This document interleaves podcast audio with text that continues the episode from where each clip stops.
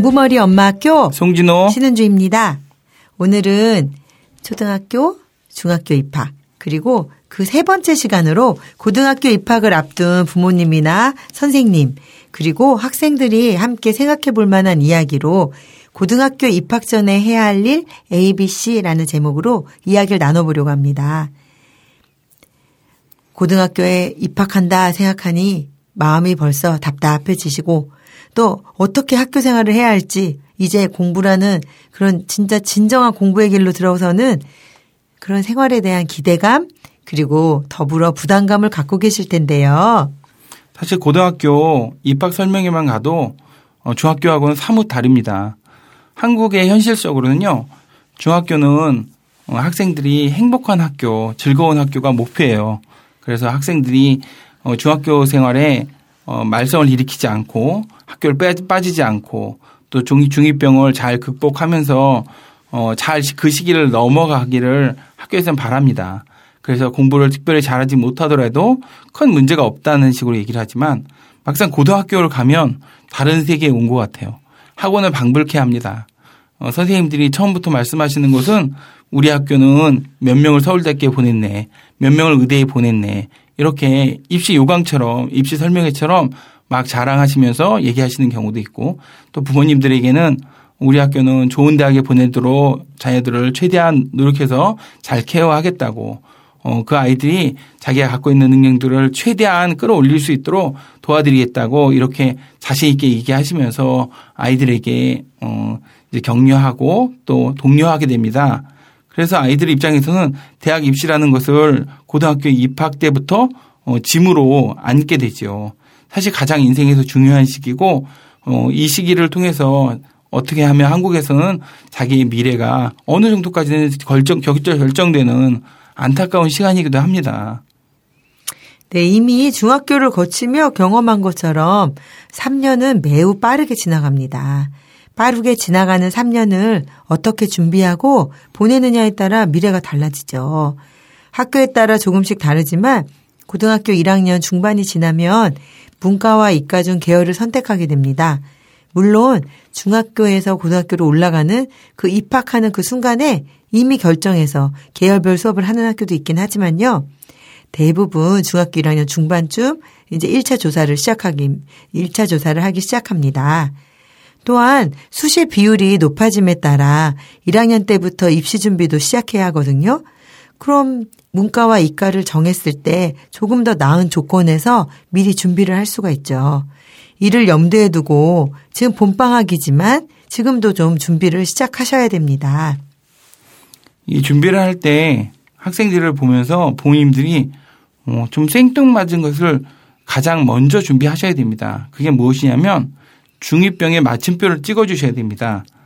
어, 이게 무슨 얘기인가 어머니들이 좀 의아해 하시는 분들이 계시는데 어, 중2병, 중2병의 핵심적인 내용들을 보면 사실 중학교 2학년 학생이 아니면 그런 행동을 하고 그런 말을 하고 그런 태도를 보이는 사람들은 무례하거나 아니면 이 사람들이 과대망상이거나 아니면 우울증이거나 이런 식으로 병명을 다 갖다 붙일 수 있을 정도로 정상적이지는 않습니다. 그런데 이 아이들이 그 시기에 대뇌가 확장되면서 뇌 어, 영역 용적이 커지고 또 뇌에 새롭게 구성되는 영역에 어, 좋은 이렇게 학습 습관을 길들이지 못한다면 이 아이들이 어, 고등학교를 갔는데도 불구하고 중2병 같은 현상을 보이는 경우가 너무 많습니다. 그리고 자기네들은 이것이 무엇이 잘못됐는지 중학교 때부터 계속 해오던 모습이기 때문에 부모님들에게 아주 당당하게 자기 모습을 얘기할 때가 있습니다. 그런데 이것은 반드시 바로 잡아주셔야 합니다. 중학교 2학년 때는 그 아이에게 이것이 틀렸고 이게 잘못됐고 이렇게 생각하면 안 되고 현실을 바탕으로 생각을 해야 되고 네가 네 미래를 개척해야 되고 네가 노력해야 되고 이런 식으로 아무리 좋은 얘기를 해보셔야 알아듣지 못합니다. 그런데 고등학교 1학년쯤 되면 이렇게 얘기하면 내심은 다 알아듣습니다. 그런데 표현은 중2와 같이 하는 학생들이 너무 많습니다. 아이들이 아주 익숙해진 거죠. 부모님들은 아직도 중2병인가 하며 한숨을 쉬며 그 아이들에게서 물러나시는 분들이 꽤 있으세요. 그런데 그렇게 할 문제가 아닙니다. 이 아이들이 눈빛이 다르거든요. 중이병 학생들이 눈빛은 초점이 없고 또 그 눈에 어 색다른 느낌이 있습니다. 근데 대뇌에 의해서 생각을 대부분 통제하지 않는 그런 느낌이 있어요. 그런데 어 고등학생들은 그렇지 않습니다. 그 아이들은 내심 흠칫 놀라기도 하고 자기가 생각하는 것과 다른 것에 대해서 어 내면적으로는 어 그런 것도 있구나 이렇게 눈빛이 움직인다든지 이런 모습들이 보입니다.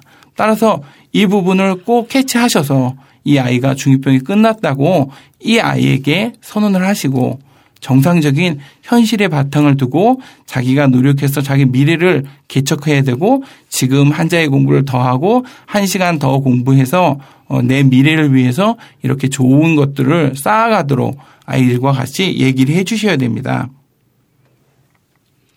네, 그렇죠. 지금 사춘기가 끝났다라는 걸 선포하는 것도 굉장히 중요한 부분이라고 생각이 듭니다. 고등학교 1학년 학생들 뭐 굉장히 철이 들었을 것 같지만 사실 가까이에서 보면 그렇지 않거든요. 자신은 이미 사춘기를 벗어났고 자신의 두뇌 상태나 호르몬 상태가 예전과 달라졌음에도 불구하고 그냥 사춘기 중이병 이런 그런 것으로 대표되는 그런 증상들을 그냥 가지고 있을 때가 많거든요. 이럴 때 한번 부모님과 자녀가 같이 거기에 대해서 이야기 나누시고 또 자기 자신에 대한 어, 선포를 하고 이런 것이 고등학교 생활 더 학업에 부담을 갖고 있는 이 시기를 보람되게 보낼 수 있는 어떤 전제 조건이 될 수 있을 것 같아요. 어, 둘째는요, 중학교 때 부족한 과목을 메워주는 겁니다. 어, 우리 흔히 학교 급이 바뀔 때에는 뭐 선행을 해야 된다 이런 생각을 많이 하시잖아요. 그래서 뭐 입시 설명회 가도 그렇고 부모님들끼리 만나셔서 얘기 이야기 나누실 때도 어 너는 뭐 수학을 몇 번 돌렸니? 너는 어디까지 수학을 했니? 뭐 영어는 얼마나 했니? 뭐 이런 이야기를 많이 나누시는데요. 사실상 현재와 같이 쉬운 수능 시스템에서는 어, 선행보다도 더 중요한 것이 구멍을 메우는 것입니다. 어, 중학교 때 여러 과목에 부족한 구멍, 과목이 있다면 그런 구멍이 이제 군데군데 있다면 그 위에 아무리 새로운 내용에 공부한 내용을 쌓아도 나중에 어느 부분에선가 아주 이렇게 팡팡 터지는 부분이 생기는데 이걸 어딘지 찾지 못해서 어, 나는 어, 이 과목이 아마 어, 소질이 없나 봐. 나는 수학에는 재능이 없나 봐. 이런 식으로 잘못 자신에 대해 판단할 수가 있거든요. 그래서 먼저 이번 방학을 이용해서 좀 부족한 부분이 어디 있는지 그런 부분을 좀 꼼꼼하게 체크하고 또 구멍을 메워주는 그런 복습을 하는 그런 과정을 좀 가지시면 좋겠습니다. 어, 제가 아는 한 어머니가 계셨는데요. 자녀를 아주 잘 키웠습니다. 그래서 어, 국제중학교가 지금처럼 추첨이 아니라 여러 가지 조건을 맞춰야 들어갈 수 있을 당시 이제 국제중학교에도 입학시키고 그러셨는데요.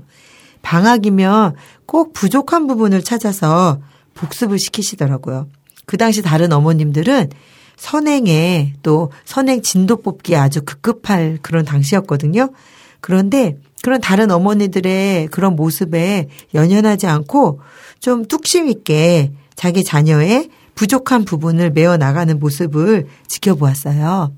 역시 뭔가 남다른 결과를 내시는 분들은 뭐가 달라도 다르더라고요. 그래서 어 제가 뭐 이번 방학뿐이 아니더라도 좀 부족한 부분을 메우시면서 좀 찬, 아주 탄탄하게 선행을 이룬다 하더라도 좀 탄탄한 가운데 어 하시면 좋겠다 그런 생각이 듭니다. 셋째는 문과 이과를 어 고등학교에 입학하기 전에 미리 결정 어느 정도까지는 결정을 하고 들어가는 것이 상당히 유리합니다. 어, 이 문과 이과를 나누는 가장 핵심적인 관건은 현실상으로는 수학이에요. 어, 수학을 얼마나 빨리 받아들이고 또 그 수학을 공부하는데 시간을 얼마나 소모하는지에 따라서 그 아이가 문과로 갈지 이과로 갈지가 결정이 되는데 그 가령 문과형 아이가 수학을 이해하거나 진도를 따라잡을 때 부모님들이 왜 선행을 말씀하시고 또 부모님이 학교에서 학원에서 그렇게 선행을 이야기하는지 그 이유를 막상 고등학교 수학을 접해본 학생들은 어, 바로 이해를 하게 돼요. 그 이유는 간단해요. 중학교 때 1학기에 배웠던 분량 수준이 고등학교 때는 한 단원 아니면 두 단원 이런 정도의 아주 짧은 내용에 다 압축돼서 들어가 있어요. 그리고 이런 내용들을 어, 무수하게 많은 단원들을 한꺼번에 공부해야 되기 때문에 실제적으로는 중학교 수학 양에 비해서 4배에서 6배 정도의 수학 로딩이 걸린다고 생각하시면 맞습니다. 그러다 보니까 중학교 때까지는 곧잘 수학을 따라갔어도 이 아이가 어, 고등학교 들어가서 이 많은 분량들을 따라가는데 시간이 너무 많이 걸리고 허덕이게 되면 다른 과목 점수가 나오지 않게 됩니다. 그렇게 되면 이과에 가면 수학을 더 잘하는 학생들이 많이 모여 있다 보니까 그 아이들과의 경쟁이 상당히 어려워지게 됩니다. 이과에서 공부를 잘하는 학생들의 경우에는 전체 과목에 대해서 수학이 차지하는 비중이 50에서 60%를 넘는다고 얘기합니다. 따라서 이 수학을 공부하는데 시간이 너무 많이 걸린다고 하면 당연히 문과를 선택하셔야 됩니다. 어, 요즘 같은 경우에는 문과를 어, 대학에서 공부를 하고 어, 졸업하기 전에 복수 전공을 선택하거나 아니면 보통 이제 학원을 다니면서 컴퓨터 프로그래밍이나 코딩 같은 걸 배워서 취업을 하는 학생들을 많이 봤습니다. 그리고 문과를 나왔으면서 이렇게 컴퓨터 프로그래밍이나 코딩을 할 줄 아는 학생들을 굉장히 선호하는 그런 직장들도 좀 있는 것으로 봤습니다. 따라서 문과가 취업이 어렵다고 하지만 조금만 눈을 돌려보면 문과를 나오고도 자기 적성을 어, 반은 살리고 또 새로운, 어, 새로운 학문을 반을 접목시켜서 자기가 새로운 직장을 가질 수도 있습니다. 그래서 문과가 꼭 취업이 어렵다고 해서 나와 동떨어지다 문과를 가는 것은 실패다라고 생각하실 필요는 없을 것 같습니다. 또 한 가지는 어, 좀 꼼꼼하시고 어, 그런 성격을 갖고 계신 분들은 또 문과를 졸업하시고 캐드 같은 걸 공부를 해서 어, 영어 공부하는 시간 정도를 캐드에 투입하게 되면 어, 굉장히 어, 그 어, 능숙한 사람이 되거든요. 그러면 이 캐드를 사용할 수 있는 사람들은 굉장히 많이 직장에서 뽑습니다. 그런데 이과를 나온다고 해서 이걸 할 수 있는 것도 아니거든요. 그러니까 이과 문과를 나눌 때 취업이 잘 되냐 그렇지 않냐 이거보다는 이 학생이 적성이 맞는가 그리고 이 학생이 어 이것을 해낼 수 있는가를 평가하셔서 어 해주는 것이 이 아이의 미래에도 굉장히 도움이 되는 것 같습니다. 한국의 지금 미래의 현실상 어 여지껏은 어 보통 이제 법관 그리고 의사 이런 두 가지 직업들을 선호하셨었는데 로스쿨이 생기고 또 사시가 존치하다 보니까 어, 이제 의대 쪽으로 모두 다 몰리는 경향이 있어서 문과건 이과건 성향에 상관없이 공부를 좀 잘한다 싶으면 모두 다 의대를 보내려고 하시는 어, 경향성이 굉장히 많은데 어, 의대는 앞으로는 테크니션이 될 가능성이 높습니다. 그래서 어, 이 지금의 의사들이 누리고 있는 이런 기득권들이 계속 지속되리라는 보장이 없기 때문에 어, 생각하시는 것보다는 노력 대비 시간 대비 어, 큰 어, 미래를 보장받을 수 없다는 것을 아시고 적성이 맞고 또 환자들을 위하는 마음이 있고 진료에 흥미가 있고 또 사람을 살리고 목숨을 구하는 것에 흥미를 느끼는 학생이라면 의대를 어, 선호할 수 있겠지만 그렇지 않다고 자기 성적에 맞추어서 무조건 의대를 선호하는 것은 바람직하지 않은 것 같습니다. 넷째는 자신의 진로를 결정해 보라는 것입니다. 지금까지 문과 이과를 나누는 그런 이야기를 계속 하면서 사실 이게 연결되는 부분인데요. 좀 더 구체적으로 진로를 정해 보라는 그런 말씀이죠. 어, 고등학교에 들어가면은 생활기록부에 쓸 진로 희망을 조사하게 됩니다. 학생의 희망과 부모님의 희망을 다 이제 적어 놓는 경우가 많거든요. 어, 이 내용이 계속 자료로 남게 돼요. 그리고 또 중간에 수정할 수도 없습니다. 내가 고2 때, 어, 나의 진로 희망이 바뀌었다고 해서 고1 때 것을 고칠 수가 없어요. 한 해가 지나면 더 이상 수정이 불가하기 때문이죠. 또 고3이 됐을 때도 마찬가지입니다.